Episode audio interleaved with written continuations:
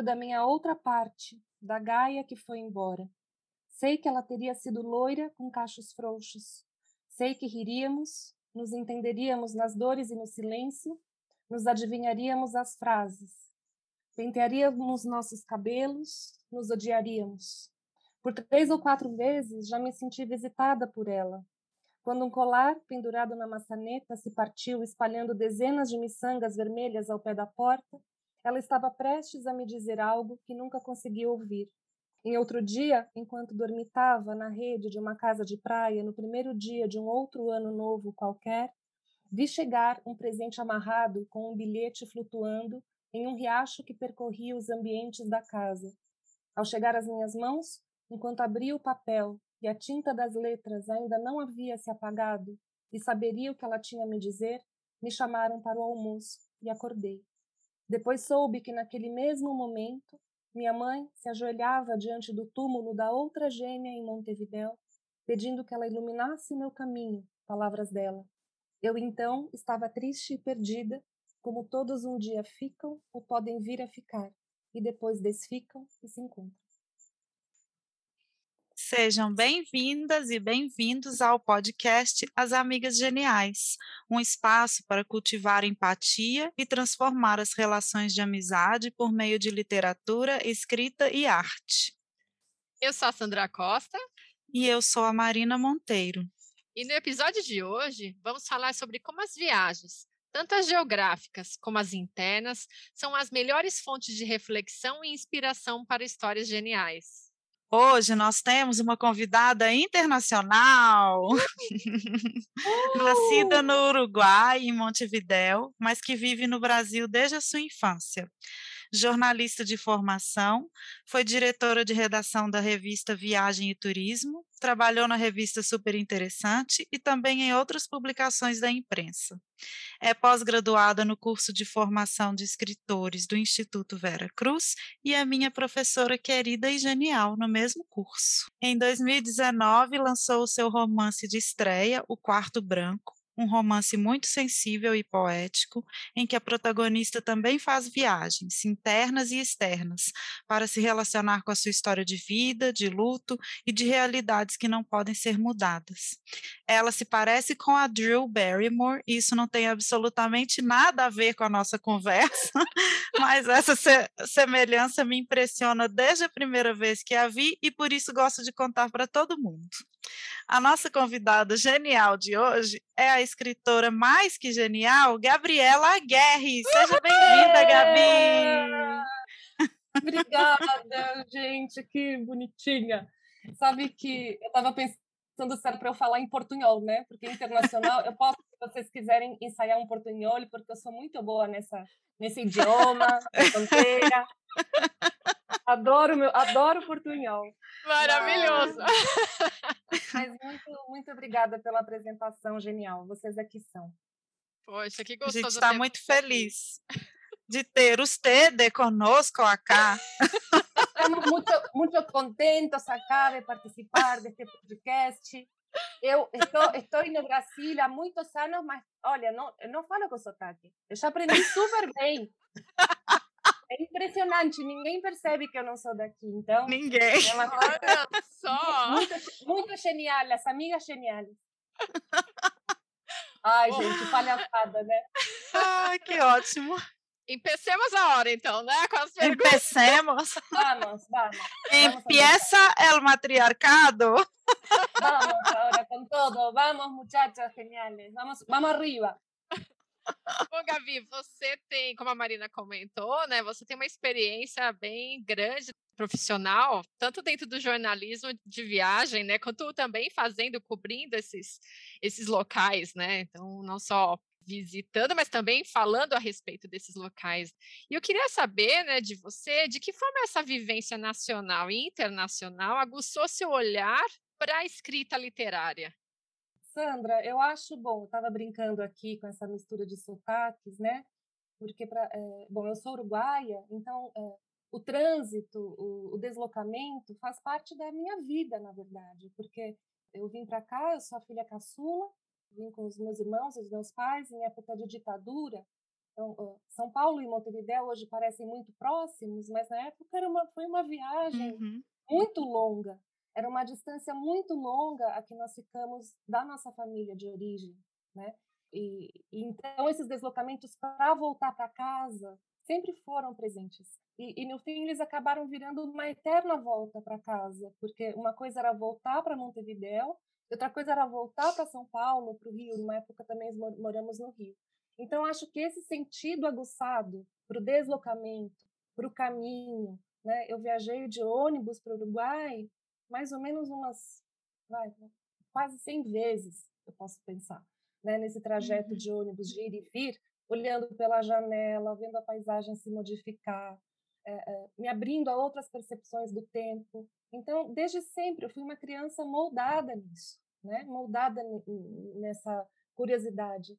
E também tive e tenho a sorte de ter uma mãe que exerceu a, a, a profissão de agente de viagens. Então, eu, eu me formei dentro de uma uhum. agência de viagens aqui em São Paulo, na Faria Lima. Eu ficava na, na, na, no mezanino, observando os clientes entrando e perguntando é, informações sobre destinos. Então, eu, eu, eu, eu sabia emitir uma passagem, é, fazer um voucher, é, pesquisar sobre um destino desde muito pequena. Era essa a minha brincadeira.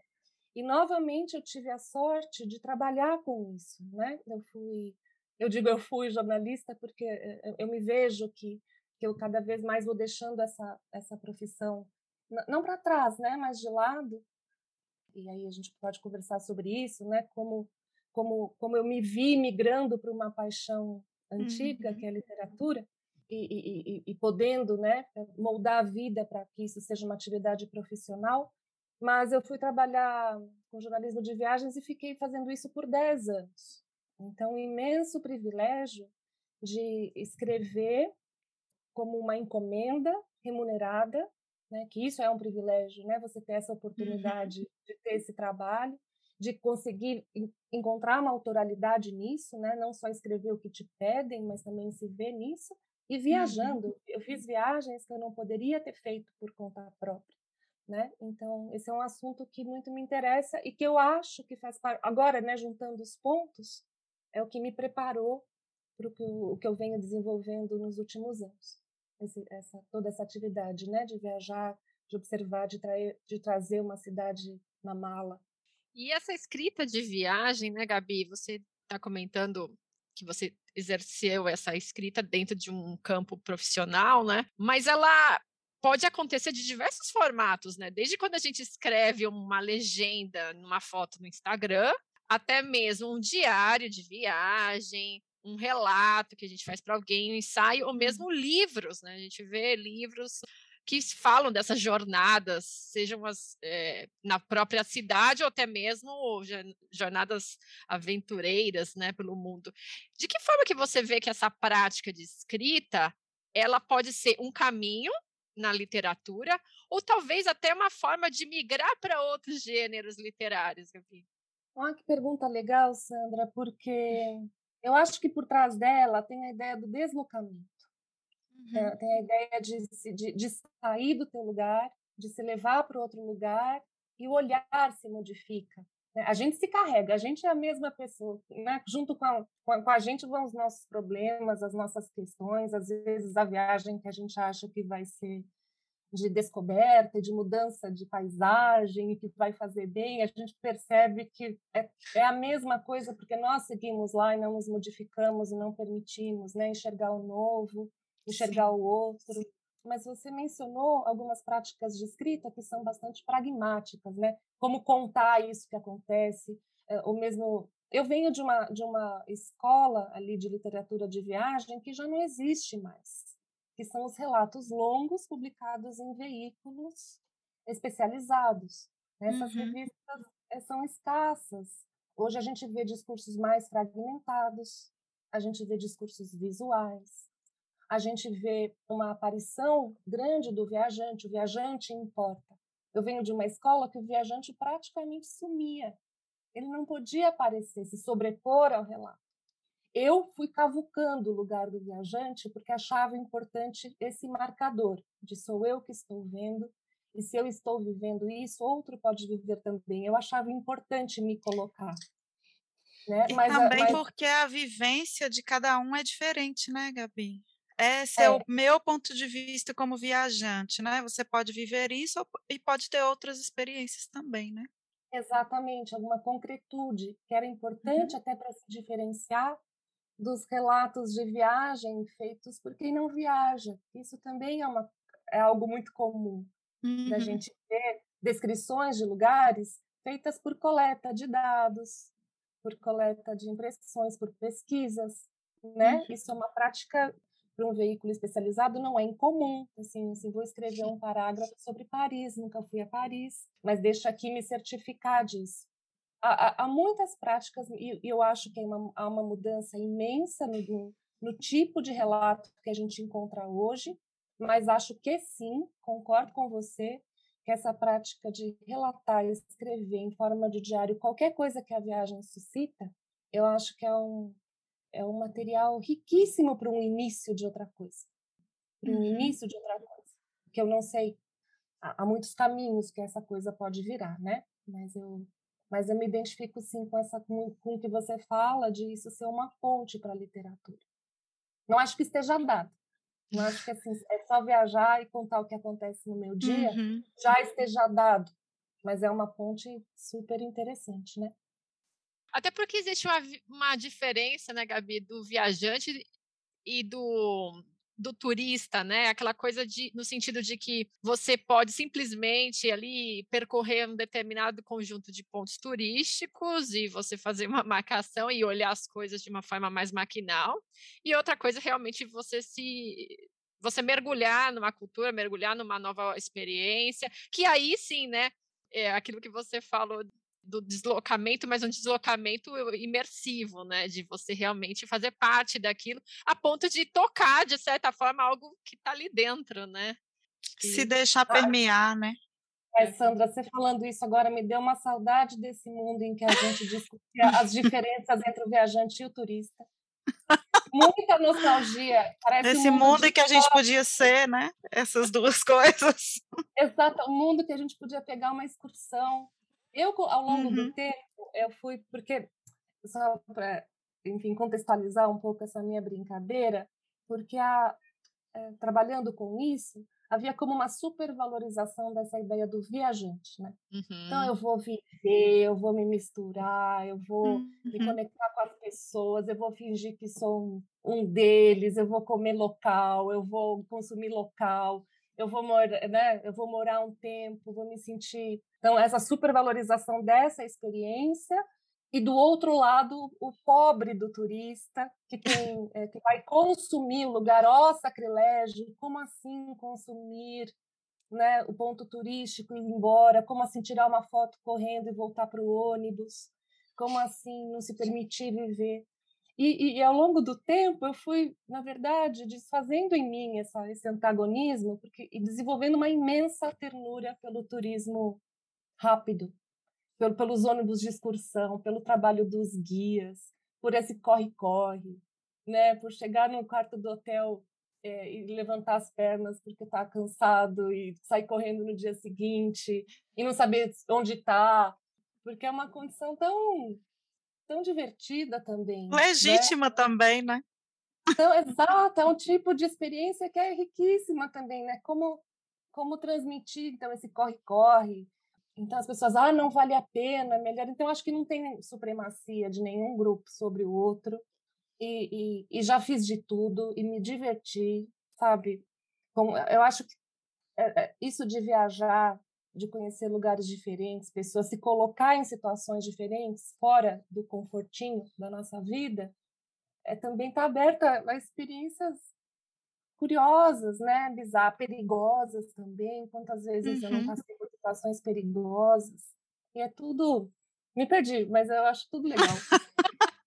É, eu, eu, eu fiquei com uma frase aqui, só para trazer a literatura e para ser clichê, e tudo vale a pena quando a alma não é pequena. Exatamente. Tudo vale a pena. Tudo vale a pena. Até você né, sair do, do, do, daquele lugar eh, de, de melhor ou pior, né, e se, e se misturar, ou observar. Né? Que rico que é observar. Quantas vezes eu, eu já não não fiquei no meio de uma situação me divertindo, porque eu assim, gente, em que outro lugar eu poderia estar aqui nesse cruzeiro, no concurso de lambada? É. eu falo assim, poxa, que, e que legal, né? Poder ver isso, não é, não, não faria parte de algo que eu fizesse, assim, já vamos, Gabi, nesse fim de semana no concurso de lambada, né? Mas é uma coisa que a vida te colocou ali, você fala, bom, deixa eu curtir, né? Tirar um Exatamente. pouco. Acho é muito também do, do espírito do viajante se despir um pouco. Se despir. É claro, né? Você não vai fazer coisas que te, que te violentem. Tem que ter hora você tá cansado, o mau humor faz parte, mas tudo faz parte. Uhum. Nesse sentido, né? De deixar de ser atravessado por coisas inusitadas. Depois poder voltar para o teu cantinho, escrever, registrar outra aventura no dia seguinte.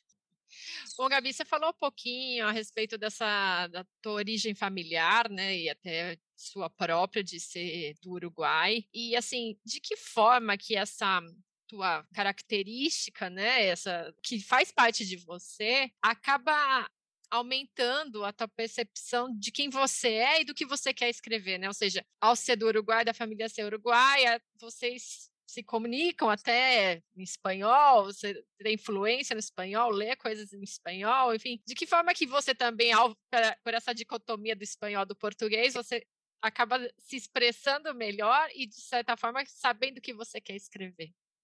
Olha, Sandra, hum, não sei se eu vou saber te responder exatamente, mas o que eu sei é que por muito tempo eu vivi um duelo entre essa ser uruguaia, ser brasileiro, o português, o espanhol, estar aqui, estar ali. Eh, isso me trazia um estado quase sempre melancólico, daquele que a gente acha que todo uruguaio é. Ah, o Uruguai é melancólico, país pequeno, inverno frio. E eu me identificava com isso. Eu falava assim: ah, então eu sou assim também, eu tenho minhas razões, porque eu vivi essas cisões na vida. Eu acho que com o tempo, com a maturidade, eu fui percebendo que é isso que me constitui e que não necessariamente precisa estar associado a uma melancolia, a uma perda, a, uma, a um rompimento, a uma, a uma falta de identidade completa, uma inteireza. Então, quando eu percebi que eu posso ser as duas coisas, que eu posso falar nos dois idiomas, que isso me constitui, que eu posso estar aqui, estar ali, né, que eu posso estar em trânsito, eu acho que esse foi um clique importante. Eu falei, eu posso inventar minha língua, eu posso contar as minhas histórias. Isso, isso sou, sou eu. Eu sou feita dessas faltas e perdas e, e eu sou inteira assim. Então, acho que. Mas é um pouco isso, uma aceitação. Uma aceitação do que é. O Gabi, por falar em aceitação do que é, eu, o seu livro conversou muito comigo de muitas maneiras, assim, tanto na maneira que você escreve, eu achei muito poética, e você também usa recursos menos tradicionais, né? Tem, tem frases sem ponto e também me marcou nos detalhes que você traz do cotidiano. Tem uma hora que você fala da história, da, do, você não se importa com o copo que mancha a mesa. Isso me remeteu a muito muitas, muitas histórias pessoais, assim, marcas que a minha casa vai adquirindo pelas visitas dos meus sobrinhos. Então, tem muitas situações que você foi falando que me, me conectaram com a história, que não tem necessariamente a ver com a história em si, né? Mas a sua escrita me, me tocou, o seu jeito de, de escrever, né? Estou aqui com várias marcações que conversaram com a minha alma, me fizeram eu me sentir que eu tinha encontrado alguém assim, um par naquele tipo de pensamento, naquele tipo de observação da vida, sabe? E aí eu queria te perguntar se foi difícil você encontrar a sua voz na escrita de romance, né? Porque você veio dessa escrita de viagem para uma escrita deu esse passo, né, para essa escrita de romance. E eu queria que você contasse para a gente como que foi essa esse encontro com a sua voz, né? Deixa eu pensar. Eu acho que difícil não foi, uhum. mas não foi porque eu logo percebi quando se encaixou. Logo eu percebi, mas chegar até esse ponto foi difícil, foi um processo e só foi possível por conta das circunstâncias, né? Eu estava fazendo um curso, mesmo curso que você faz, Marina, de Uhum. formação de escritores no Vera. Eu estava Uhum. nesse lugar, procurando alguma coisa que eu não sabia. Então, isso foi difícil, enquanto a gente não sabe o que é. Então, me abrir para isso talvez tenha sido mais difícil. O, o, o sustentar uma situação que você não sabe o que, que vai Uhum. acontecer, isso é difícil, mas estando acompanhada, motivada, fazendo as leituras que eu fiz, é, aos poucos criando esse argumento do que eu viria a escrever, submetendo isso quinzenalmente uh, a leituras de amigos, encontrando. Por um exemplo Uhum. concreto disso foi que o, essa história eu comecei a escrever em terceira pessoa. Uh, e, e, diante da, da, da leitura dos colegas e dos professores, eu percebi que a narração tinha que ser em primeira, porque a história estava muito colada na, na, Glória, nessa personagem. Uhum. Então aí foi um, foi um treino de e aí há um, há um, receio, né? Escrever em primeira pessoa é muito forte, né? Uhum. Escrever eu, quem é o eu quando você escreve eu, né? Então isso tudo foi possível por conta dessa dessas circunstâncias, de estar acompanhada, de estar motivada e de seguir em frente. Mas uma vez que eu encontrei, é, que, eu, que, eu, me encaixei, e não é, quando eu digo me encaixei, não é o eu, eu com o eu da escrita, mas quando eu me encaixei nesse discurso, quando eu lia, quando eu permiti que o fluxo se estabelecesse, não foi difícil. O antes foi mais difícil. E acontece no processo, né, Gabi? À medida que, às vezes, eu sinto que a própria escrita também, o próprio texto vai te falando, né? Tem o processo interno e o, e o externo, né? O fora também vai te, te colocando nesse, nesse caminho, né? Ô, Gabi, e eu, te, eu entendi que o seu livro é um livro de ficção, baseado também em fatos reais, pessoais, né, da sua vida, da sua origem. E aí a minha pergunta é assim, como é para você viajar nesses dois mundos, da ficção e da não ficção, né? Ou a partir do momento que você mistura tudo, né, para você tudo é ficção. Como que é esse o seu entendimento, né, do, do seu próprio do seu próprio trabalho assim? Olha, nesse, nesse trabalho em particular, eu tinha um grande desejo no início, que era o de inventar uma história. Eu acho que eu vinha é, dessa prática, né, que a Sandra comentou, com esse interesse do jornalismo de viagens, que estava muito calcado no real, na experiência Uhum. real. Ah, O jornalismo te põe nessa embocadura, né? Você Uhum. traga de volta e você escreva sobre o que aconteceu, sobre o que acontece. E eu estava exausta do real. Então eu tinha esse desejo assim de criar, de ser capaz de criar, de inventar. Era esse o desafio que eu tinha me colocado. Enquanto eu fui escrevendo o livro, eu sabia muito claramente que história eu queria contar.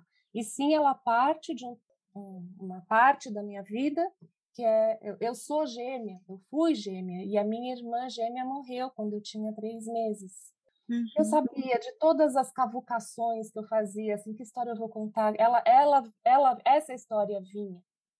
Mas Uhum. eu queria ficcionalizar em cima. Eu não queria que isso fosse um registro, um registro do que aconteceu, até porque não se sabe muito bem o que aconteceu.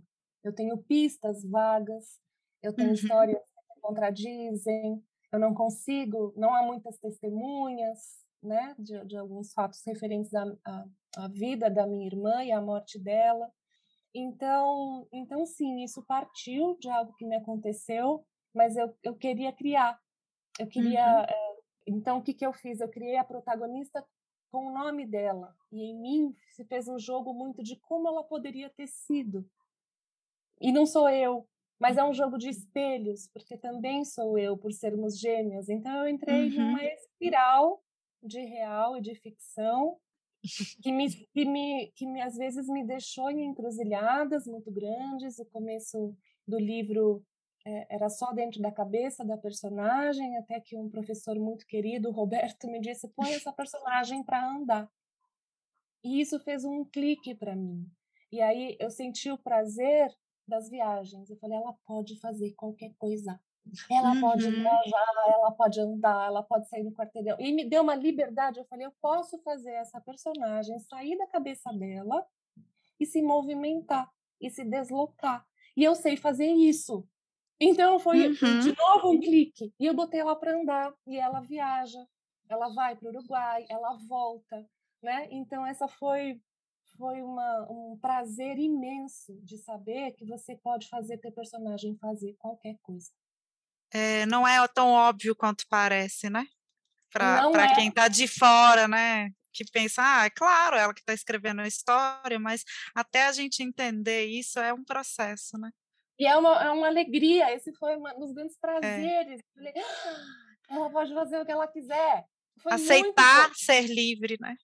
Gabi, e você tá, tem, pode contar para gente se tem algum projetos futuros, inspirações, vontades, se tem outro livro chegando aí? Eu nunca parei de escrever. Esse livro foi uma, um processo muito forte de escrita. O livro foi publicado e eu continuei escrevendo esse livro por muito tempo. Né? É, é, ele continuou sendo escrito, eu escrevi, e, e eu sabia que isso, isso, isso só precisava ser exercitado isso está num canto. Eu estou fazendo assim com as mãos e ninguém vai entender o que eu estou fazendo. Eu colocando as minhas mãos do centro para o lado, assim, como quem só deixa de ladinho alguma coisa. E, e, e, tenho três histórias iniciadas e eu sei que elas vão se misturar, mas ainda não sei como. E durante a pandemia, eu, eu não consegui ainda entrelaçar essas histórias, a minha atenção se desviou para outras coisas, muito uhum. para a leitura e muito para os alunos. Uhum. Durante esses dois anos, eu escrevi mais de 600 críticas de textos de alunos. Uhum. Né? É, a minha energia se deslocou muito para esse cuidado, mas eu comecei um outro, uma outra forma de, de expressão, de contato com a escrita, que é a escrita dos meus sonhos, né? Mas não ah, só como sonhário, mas sim histórias a partir das histórias que apareciam nos meus sonhos. E, e eu estou nesse momento também de encerrar essa essa voragem, porque eu cheguei ao número de mil sonhos já. E, e decidi parar com esse comando, porque ele me levou a, a outras a outras questões que eu já conto para vocês no quadro a, a ideia de Jerico. Ótimo! Que eu já guardei a genialidade de Jerico, mas já, já contarei quando vocês me perguntarem para onde essa anotação é, dos sonhos, de mil sonhos, me levou, que também me levou a uma encruzilhada. Então, eu estou diante de algumas encruzilhadas de texto. Em alguma hora, eu não tenho pressa, Marina, eu sou de processos uhum. lentos. O livro foi muito bem recebido, foi uma alegria na minha vida, nunca imaginei. E, e não me cobro, não me cobro, hum. eu tenho meus tempos e no momento que eu conseguir apresentarei alguma coisa para além de mim. Você é uma amiga muito genial, Gabi. Essa, acho que sempre que eu estiver me sentindo ansiosa, eu vou agarrar com você, pegar, pegar esse, essa tranquilidade, essa serenidade energia, né? interna. Né? É. É, é, às vezes, às vezes é, é, só é só um trabalho, né? Uma construção de uma calma. Não significa uhum. que eu uhum. não tenha as minhas ansiedades, as minhas questões, né? Mas a gente vai se segurando como dá. Sim, mantra, né? Quem sabia falando é. tanto de... Exatamente, eu vou me convencer, tá tudo bem. Calma, tá tudo. Se eu não me disser isso, gente, quem não vai, né? Quem, quem vai, me vai e eu me pergunto que ponto que a gente chegou da humanidade, de, de desse acelerar, né? Que a, que a gente tem que construir, esse, reconstruir, né? Se conectar de volta com o nosso ritmo próprio, com a nossa com o nosso jeito, né, de, de existir no mundo que vai sendo cada vez mais desrespeitado por essas cobranças, por essa ansiedade, essa necessidade de estar tá eh, superando, competindo, né, um, uma, uma demanda assim que para mim é uma tem uma essa nuvem de demandas, né? Que a gente fica se cobrando e tudo, mas que adoece a gente, né? Não, Nossa, é improdutiva. Experimentei muitos sinais de adoecimento também, uhum. acho que caí em muitas armadilhas e a pandemia eh, tem sido enfim, difícil para mim em muitos sentidos psíquicos, anímicos, né, uhum. né, sociais, coletivos, individuais. Então, acho que essa prática do discernimento, né? O que eu preciso fazer? O que é importante fazer hoje? É mais importante dar vazão a, a, a quê? A que atividade? Cuidar, cuidar do que nesse momento? É uma escolha. Eu acho que eu tive, não sei vocês, mas a concentração, ela ela tá diferente em pequenas uhum, porções. Com certeza. As preocupações aumentaram, Uh, uh, então, direcionar o pouco de energia que a gente tem para o que é mais importante no momento. É uma questão de, de escolha e prioridade, né? Então, sim, dedicar sim. longas horas à escrita não tem sido possível. Não tem sido possível. Mas sim, outras coisas têm sido possíveis. Eu já não sei mais como é que vai ser. Antes eu, eu me dedicava 8 a 10 horas à escrita. Eu fui treinada para isso, gente. Era uhum. meu trabalho. Você chegava, sim. né? E, e, eu não consigo isso, são processos doloridos se eu fico muito tempo naquela imersão. Né? Uhum. Então, a distração é importante, é saudável, né? Outras. outras Você não está conseguindo isso, mas está obrigando seus alunos a conseguirem, né, Gabi?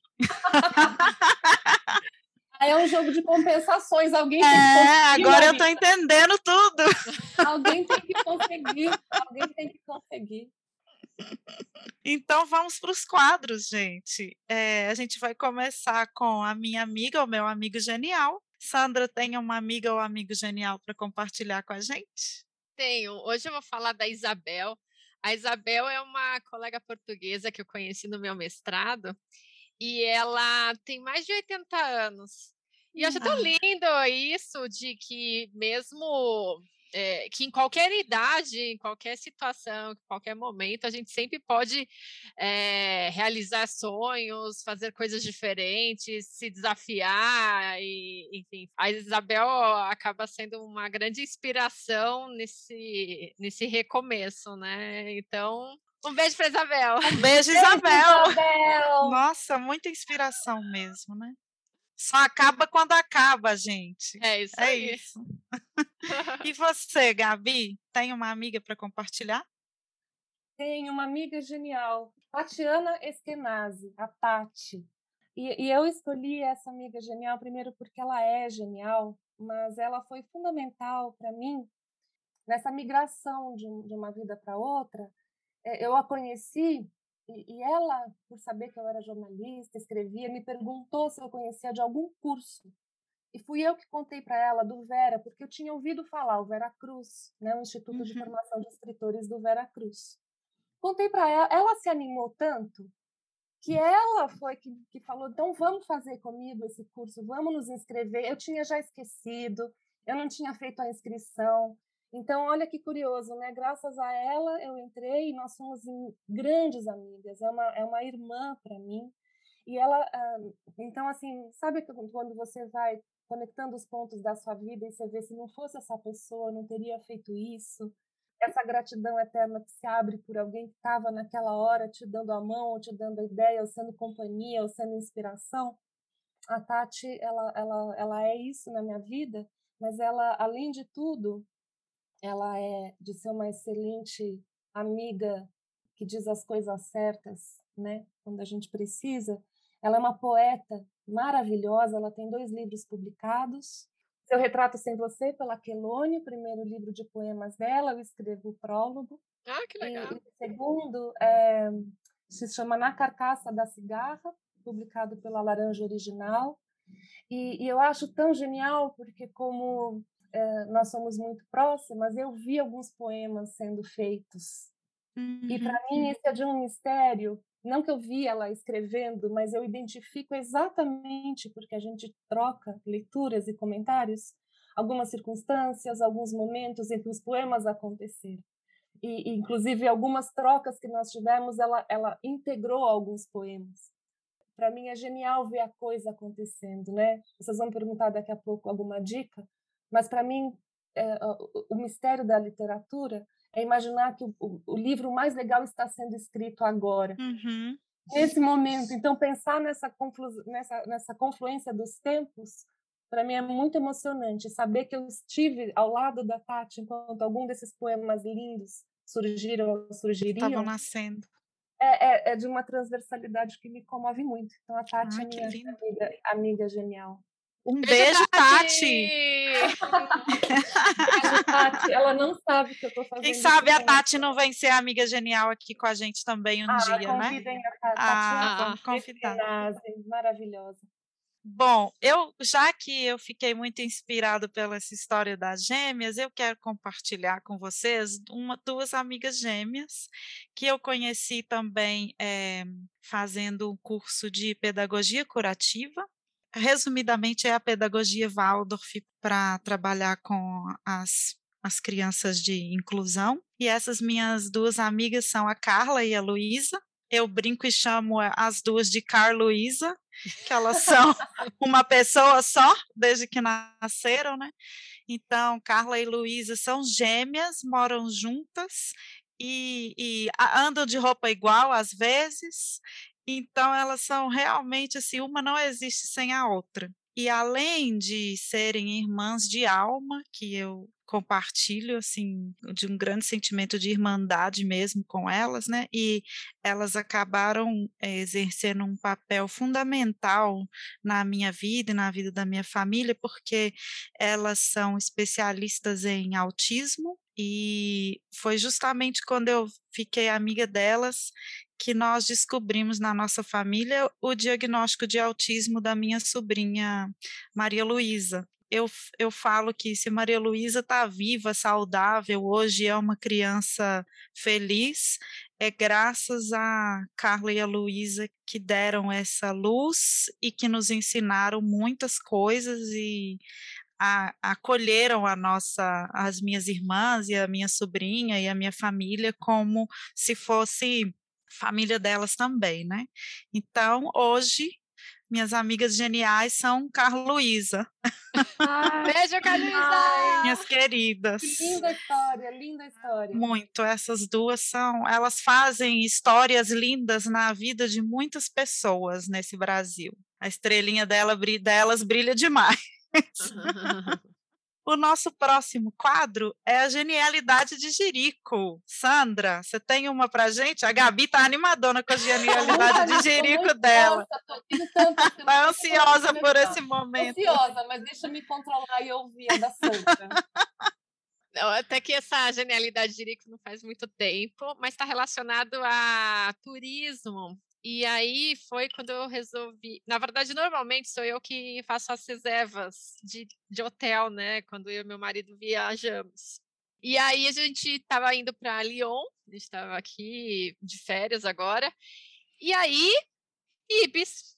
Então tá, Ibis perto da estação. Ok. Eu com isso na cabeça.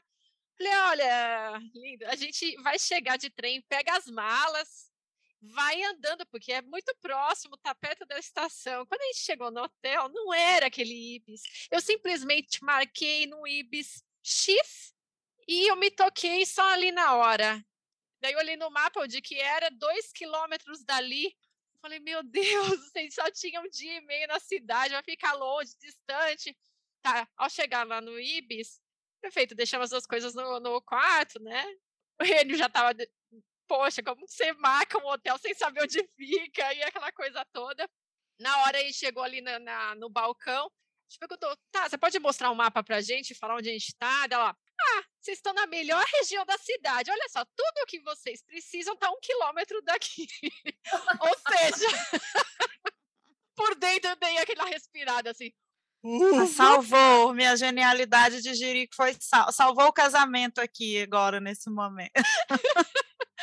Mas assim, a ideia é que ao você reservar um hotel, olhe onde está reservando, porque pode ter mais do que um Ibis na cidade, né? Então. Pode.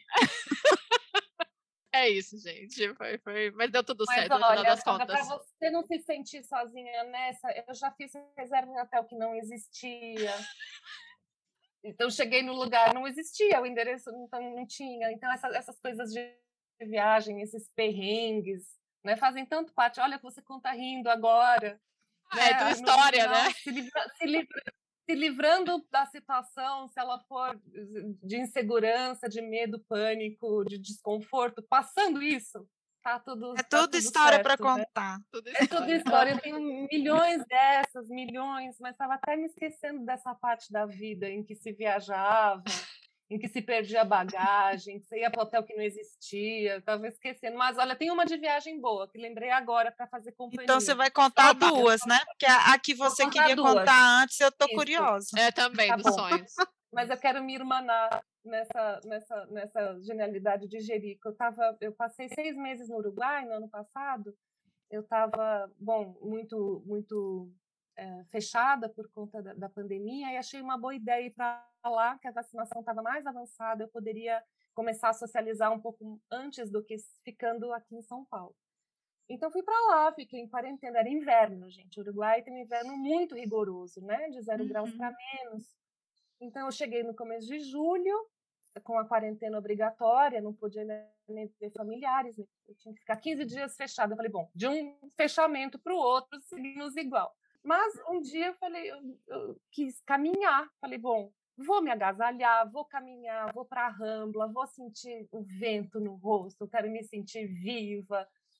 E saí andando, e a coisa foi né, ficando é, mais, como é que eu posso dizer, mais selvagem aquele tempo, aquele clima. Então o vento, e eu, eu tava, comecei a andar fazendo força para me manter em pé, porque o vento me empurrava para trás. E fui indo para a rambla, a Rambla é a beira-mar. Uhum. E sentindo areia no rosto e água. Eu falei, gente, mas não está chovendo. E era água da, do rio, do mar, chegando. A gente chama o rio de mar em Montevideo. E falei, bom, que legal, eu estou viva. Eu estava muito me sentindo viva, feliz, em contato com a natureza, caminhando. Era um dia de semana, não tinha ninguém na rua. E volto toda animada, contando. Minha prima liga: o que, que você fez? Eu saí para andar ela falou, Gabriela, é um ciclone que está passando por Montevideo. É, tem um alerta vermelho, não é para sair para a rua. E eu, o jirico, né, achando que estava assim, enfrentando alguma coisa e podia ter corrido imenso risco. Podia né? ter voltado mais morto do que saiu, né? Podia. Com ventos de. Estava 95 km por hora os ventos. Meu Deus. E eu tava, eu tava, eu podia ter saído voando, podia ter me machucado, podia, podia engolida por um tsunami montevideano, né? Mas eu não tive dimensão do perigo. E isso é uma coisa, uma genialidade de, de Jerico, né? Se encher de coragem, se arriscar, sem aquele limite tênue de hum, isso pode te botar em, alto risco, não é um pequeno risco. Uhum. Então, essa foi uma, então, só para me irmanar nesses relatos de viagem. Ah, mas a outra, vocês querem a, a outra, né? Queremos! Então, estava com esse hábito literário, né, de registrar os sonhos e a partir de cada um desenvolver histórias e estava por momentos eu abandonava isso, depois voltava, mas era eh, nos últimos meses do ano passado era o que me mantinha é, escrevendo todo dia. Até que eu pensei, bom, quando chegar a mil, chega, tá bom, deixa eu mudar o comando, deixa eu mudar a minha rotina, porque era uma rotina diária de passar umas duas ou três horas escrevendo, né? Eh, como exercício, como ideia, como observação do, das narrativas que estavam vindo e como eu, eu as amarrava. Mas aconteceu que eu comecei a dormir demais, porque eu falava, bom, o sonho estava muito mais interessante que a vida real. Então, uhum. olha só o, o, o, risco, né? Então, eu comecei a dormir três ou quatro vezes por dia. E antes de dormir, quando eu sentia que o corpo estava indo, aquela sensação Falei, bom, é, eu, eu, eu, eu, tinha aquela ansiedade como quem vai escolher um programa na Netflix. Assim, bom, o que, que vai passar agora? Uhum. Então, olha a loucura da pessoa que preferia dormir para viver no sonho a viver a vida real. É como se só no sonho eu sentisse, vivesse, me divertisse, sofresse, porque no sonho você sente, você é tudo. Tudo. E Gabi, é, você então... sonhava toda vez que você dormia, você sonhava? Você lembrava? Sonhava sonhar, queria sonhar. Então, acabou, foi uma genialidade de Jerico, porque eu acabei me prendendo. O sonho virou minha, uhum. meu metaverso, minha realidade uma... virtual. Uma fuga. Meio que uma fuga. É. Então, isso você precisa continuar essa história.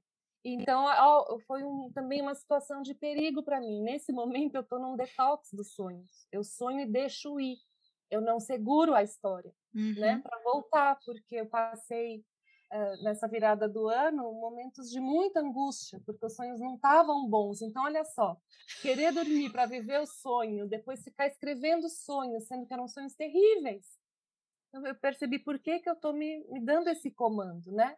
Então, nesse, então foi uma genialidade de Jerico, mas eu saberei o que fazer isso no momento com isso no momento certo. Agora, Sim. eu só preciso que essas histórias vão embora. Deixar isso.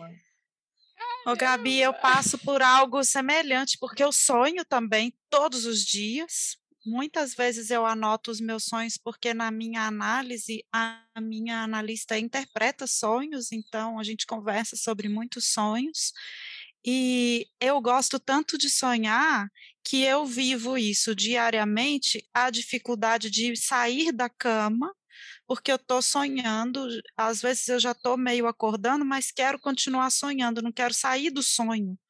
Então, muitas vezes que eu, que eu durmo até mais tarde um pouco, eu, é porque eu estou nessa briga, que eu já hum. acordei, mas quero continuar a tentar dormir para continuar sonhando.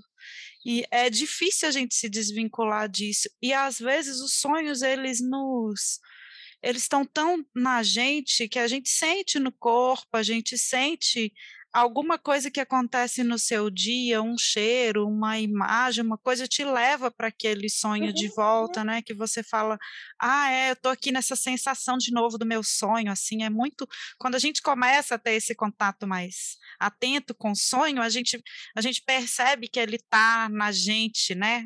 É, a impressão dele na gente o dia todo é muito, é realmente um, algo que se deve ter atenção, né? Atenção, porque eu, o que eu percebi é que eu estava nua psiquicamente, que eu não uhum. tinha mais proteção. Isso. Então são coisas para observar, mas sem dúvida eu extraio daí muitas coisas ricas de relato, de percepções, de assuntos, de assuntos que me interessam, os que não interessam uhum. mais, sem filtro. É como Sim. é um cérebro, é um cérebro pelado. É, é muito legal mas eu estudo esse assunto, leio muito, leio, leio que, muito o que se faz de literatura a partir dos sonhos, tenho desenvolvido alguns projetos em relação a isso também. Então, é, é tudo é material, tudo é material, né? Acho que para a uhum. literatura, assim como na viagem, né? aquela disposição, mesmo a gente se colocando em risco, atiçando a sensibilidade ou estando presente naquilo, em, alguma, em algum momento isso vai te servir para alguma coisa. Bom, a minha genialidade de Jerico, eu, eu cheguei hoje sem ideia de genialidade de Jerico, mas vocês conversando, a gente falando do risco, eu lembrei de uma situação que eu sempre, eu sempre gostei de água, eu adoro nadar, e eu adoro nadar no, no mar, na, na cachoeira, tudo, em água natural, né? E aí teve uma vez que eu fui numa cachoeira com uns amigos em Delfinópolis. Era uma cachoeira, uma cachoeira perto da, do, do vilarejo, né? Que Delfinópolis é uma praça, literalmente uma praça, com a padaria, o supermercado e as casas em volta, né? E tinha uma cachoeira perto, a gente foi, tinha chovido, a cachoeira estava cheia, a água estava muito é, a corrente estava muito forte, né? Um lado, de um lado ao outro da cachoeira era perto. E eu resolvi nadar. E aí eu atravessei a cachoeira e na hora de voltar, todo mundo já tinha voltado, todo mundo estava do lado de ir embora. Começou a, a chuva com trovão, a gente achando melhor ir embora. E quando eu fui voltar, a correnteza estava mais forte. Então eu nadava e aí, mas aí eu fui vencendo aquilo, só que assim, era um grupo de amigos, todo mundo jovem. Eu nadava, nadava e não, não conseguia chegar do outro lado, e a água me levando, aí chegou uma hora que eu cansei e eu engoli água, umas uns três goladas de cachoeira ali. Quando eu fui chegando perto da, da outra margem, né, tinha, era um, o, o lugar que eu cheguei já não era pedra direta, eram alguns matos. Então, eu, eu nadava, segurava no mato, o mato escorregava, mas aí finalmente um amigo meu me viu. Aí ele olhou para o meu olho e viu que eu estava que eu tava ali, né, passando sufoco para chegar do outro lado. E aí ele, ele pisou no mato e me deu a mão e me puxou. Então foi a primeira vez assim que nadando na natureza selvagem, eu percebia, eh, eu tive essa percepção, né, do respeito que a gente tem que ter pela, na, pela força da natureza, pela força da água, né? E para terminar nosso último quadro, a dica genial. Sandroca, tem uma dica para gente? Tenho, e é uma série que se chama Afterlife, uh, que está no Netflix, é do Ricky Gervais. É, o Ricky Gervais, ele é o idealizador do The Office na Inglaterra, fez outras séries, e ele normalmente ele é caracterizado por ter um humor bastante ácido, né? Ele é bem sarcástico, ele é, tem um humor que tem gente que ama e tem gente que odeia. Mas essa série ela é muito interessante porque fala de um processo de luto, né? Esse personagem ele passa pela uma situação em que a esposa morre em decorrência de um câncer e aí mostra como que ele vai enfrentando essa situação e que no caso dele é de uma maneira super ríspida, ele tenta se proteger de uma forma em que ataca as outras pessoas com mau humor, com a intolerância, mas mostra também como que o tempo e como que justamente esses relacionamentos que ele vai estabelecendo, apesar dessa característica, vão ajudando ele na, na durante esse, esse momento de luto, né? Então é muito legal, eu gostei. É, é são episódios ah, curtos. Ai, gente, eu adoro séries de 20 minutos, eu acho incrível. Sintético, é incrível. Então, essa é a minha dica. Nossa, Massa. eu gostei demais também dessa série. Eu não vi ainda. Demais, demais. De tudo, do texto, dos, dos diálogos, de trazer o mau humor para o centro da cena, né? Essa coisa ranheta que ele tem de, de não levar o luto para o lado simplesmente do sofrimento pessoal que a gente está acostumado a ver, né? O sofrimento se manifestando de outras formas. Amei também. E você, Gabi, tem uma dica genial? Tenho, eu tenho lido muito autoras uruguaias, né? Nesse período que eu tive lá, com cada vez lendo mais é, mulheres e muito intrigada sobre o que o que não aparece aqui, né? Não nos chega muito de literatura uruguaia uhum. em português. O Uruguai é muito conhecido pelos medalhões, pelas grandes montanhas, né? O Benedetti, o Onetti, o Galeano. E, e aí, então, eu tenho pesquisado muito, com muito interesse, e estou apaixonada por um romance de uma autora chamada Fernanda Trias. Fernanda Trias. O sotaque, olha, que bonito. Fernanda. Eu falei Fernanda, depois falei Fernanda, vocês viram, né? Que a e o, o, romance se chama Mugre Rosa. Mugre Rosa, é sujeira rosa. É, é um romance que o ano passado ganhou o livro do ano na Feira do Livro de Montevideo. Ele foi publicado pela Random, pela Random House, é, que publicou em todas as, as filiais de língua hispânica. Foi resultado de uma bolsa literária. Então, é um romance que nasce muito premiado, que nasce muito espalhado por todos os países de idioma é, que se fala e se escreve o espanhol e que se lê o espanhol. Aqui vocês não vão ver no podcast, mas é, essa é a capa. Bonita. A Fernanda Trias deve ter uns 45 anos agora, é uma jovem autora, e esse romance é, é maravilhoso. Ela escreveu, é, pelo que, que, a gente sabe, em 2017, ela antecipa uma peste chegando a Montevideo. Então tem um, tem, um, tem um teor antecipatório, mas ela faz uma coisa mais bonita além do texto, como ela escreve bem, é que ela cria uma Montevidéu que se parece a Montevidéu, mas não é. Que é um pouco de uma tradição uruguaia de criar cidades parecidas àquelas familiares, né? mas que não são, são, são inventadas, porém com um forte, uma forte conexão é, com algum lugar existente. Então sempre fica uma atmosfera do será que é, será que não é, reconheço, não reconheço, um lugar inventado. O uhum. Bonetti fazia muito isso, Santa Maria, dos romances do Bonetti, é uma Montevideo é, inventada, né?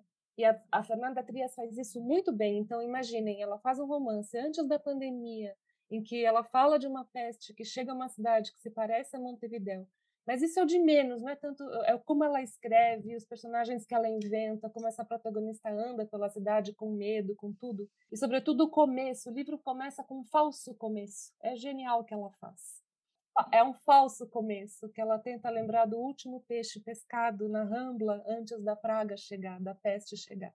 É, é, é, o livro é maravilhoso, então espero que, que quem não conheça possa ir atrás. Vamos lá, integrar as experiências literárias. A minha dica genial é um filme que está na Netflix é, inspirada aqui pela conversa que a gente ia ter com a Gabi, acabou que, por coincidência, recentemente eu assisti esse filme, nunca tinha falado, nunca tinha ouvido falar nele, mas fiquei com vontade de guardar essa dica para hoje que a gente ia conversar com a Gabi, que é Uma Noite de 12 Anos. Um filme que é dirigido pelo Álvaro Brechner, e ele conta sobre o Murri, conta a história dele de mais dois amigos, né? E os te o tempo que eles passaram na é, presos na ditadura militar no Uruguai e como que foi né, a história da prisão deles, esses 12 anos isolados né, do mundo, sem, sem comunicação nenhuma, com a família é, pouquíssima, entre eles também nenhuma, é, pelo que eu aprendi no filme, né? Eu não sabia com detalhes da história, mas até os guardas eram proibidos de falar com eles, então foram 12 anos de isolamento assim e trocando de prisão, de localização, então uma história muito sofrida, né? Mas bonita também dentro da da beleza que a gente tenta encontrar dentro de cada sofrimento, né? E, e, como que eles superaram. Eles não podiam, eles não podiam ler, eles não podiam escrever, eles não tinham acesso a nada. Doze anos. Então, colocando em perspectiva, né? Quando a gente coloca em perspectiva o sofrimento do outro, né? Aí a gente a gente aprende um pouco, né? Com, com o sofrimento deles, a gente aprende a superar os nossos, né? Então é isso, Gabi. Esse livro que inspirou o filme é maravilhoso, Memórias do Ah, fiquei com isso, Memórias do Calabouço, é, isso. É, fiquei com muita vontade de ler, Gabi. É de, de, um dos prisioneiros, é porque é de se lembrar que não era uma prisão qualquer, era um calabouço. Isso. Buracos, poços, né, no meio da terra. É, é uma ferida muito imensa no, no Uruguai até hoje, né, mas o filme é, é maravilhoso, eu acho. E necessário contar, né, Gabi? A gente precisa saber, com certeza. Em tempos de negacionismo. Exatamente. Ele é um filme que eu fiquei muito emocionada quando vi o mundo vendo o filme, porque era uma história uruguaia, ele é um país que dificilmente se conhece realmente a história profunda, uhum. né? E o livro é, é, maravilhoso, escrito pelo Maurício Rosenkoff. São diálogos entre esses três prisioneiros. É, é muito, muito impressionante também eu ia dar um spoiler, nem vou dar, a maneira que eles encontraram de se comunicar, sensacional, é. né? O que, é. que nossa cabeça é capaz de fazer? Então leiam e assistam. É isso aí. Nossos milhares de ouvintes que tiverem curiosos. Isso, milhares, os milhões. Isso. Gabi, para finalizar, você lê mais um trechinho para gente? Claro, com o maior prazer. Tinha um nevada por aqui, não tinha? Um cigarro uruguaio agora para respirar e me reconectar com o corpo. Nada pode esperar o tempo de um cigarro. Me olho no espelho, penso que roupa vestir e decido rápido. Qualquer coisa serve. Chamo o táxi e desço, sentindo cada degrau debaixo do sapato.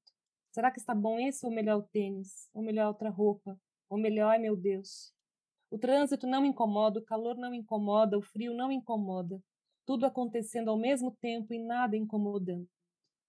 Podem me levar a pé que seria igual, eu indo apenas porque preciso ir o tempo interrompido naquele telefonema. Seu pai não está reagindo e chega ao hospital para saber. Eu só quero saber, eu só preciso saber. Então, a espera de três horas numa antessala da unidade de terapia intensiva. Então, a médica sem rosto nem nome que fala em morbosidades vira a ocorrer um óbito e que se trai quando diz, chegando ao final de uma lista, que o rim ferrou e que se meu pai voltar vai enfrentar uma lesão cerebral grave. É isso agora ele conectado a 20 tubos de cores e espessuras diferentes e a um respirador, e o corpo sendo inflado como um boneco de vento. O peito não devia subir tão alto. Como se pudesse explodir, receio que estivesse soprando ar demais, que houvesse tubo demais, que fosse droga demais, que ele estivesse no fundo dizendo: Mas que caralho eu tô fazendo aqui? Ai, muito maravilhosa. Que bacana. Tô morrendo de vontade de ler agora teu livro, Rafa. Leia. Já, é, a Marina já tinha falado, Gabi, agora eu vou atrás, viu? Vou arranjar aí uma vez. Leiam. O e-book. Muito bem. Que alegria poder chegar nas pessoas através de um livro, né? Com certeza. Com certeza. Obrigada pela tua presença aqui com a gente, Gabi. Foi muito legal. Muito obrigada, Gabi. Eu que agradeço. Vocês são geniais. Foi Você uma... é genial. Ô, Gabi, quem quiser te encontrar, falar com você, você quer deixar para a gente aí como, como, como os nossos milhares de ouvintes te acham? eu sou, eu, eu, eu, sumi das redes, das redes uhum. sociais. Uhum. Foi também uma estratégia de sobrevivência, porque eu precisava estar presente o máximo possível no mundo real. Mas as redes existem e eu, eu atendo, enfim, a quem aparecer por ali com o maior prazer. Mas eu mesma não me exponho muito. Todo o meu esforço é, é de vida real, concreta e física, não de, de, de imagem e de, e, de, e de internet. Mas sou muito, muito fácil de, de acessar. É só aparecer por lá. Muito bom. E antes de finalizar, a gente gostaria de convidar as nossas ouvintes, os nossos ouvintes, para participar do nosso clube de leitura As Amigas Geniais. Os eventos estão sempre abertos no Simpla, basta acessar o nosso link na bio, arroba As Amigas Geniais no Instagram e se inscrever. A gente lembra também que toda terça-feira tem podcast novo, com entrevistados geniais, literatura, arte e muita inspiração. E se vocês quiserem continuar essa conversa com a gente, com sugestões, comentários ou mesmo convites para mediações e conversas sobre leitura, é só entrar em contato com a gente no arroba As Amigas Geniais no Instagram ou então pelo e-mail asamigasgeniais.gmail.com. Esse foi mais um episódio do podcast As Amigas Geniais, um podcast para ser amiga, um podcast para ser genial.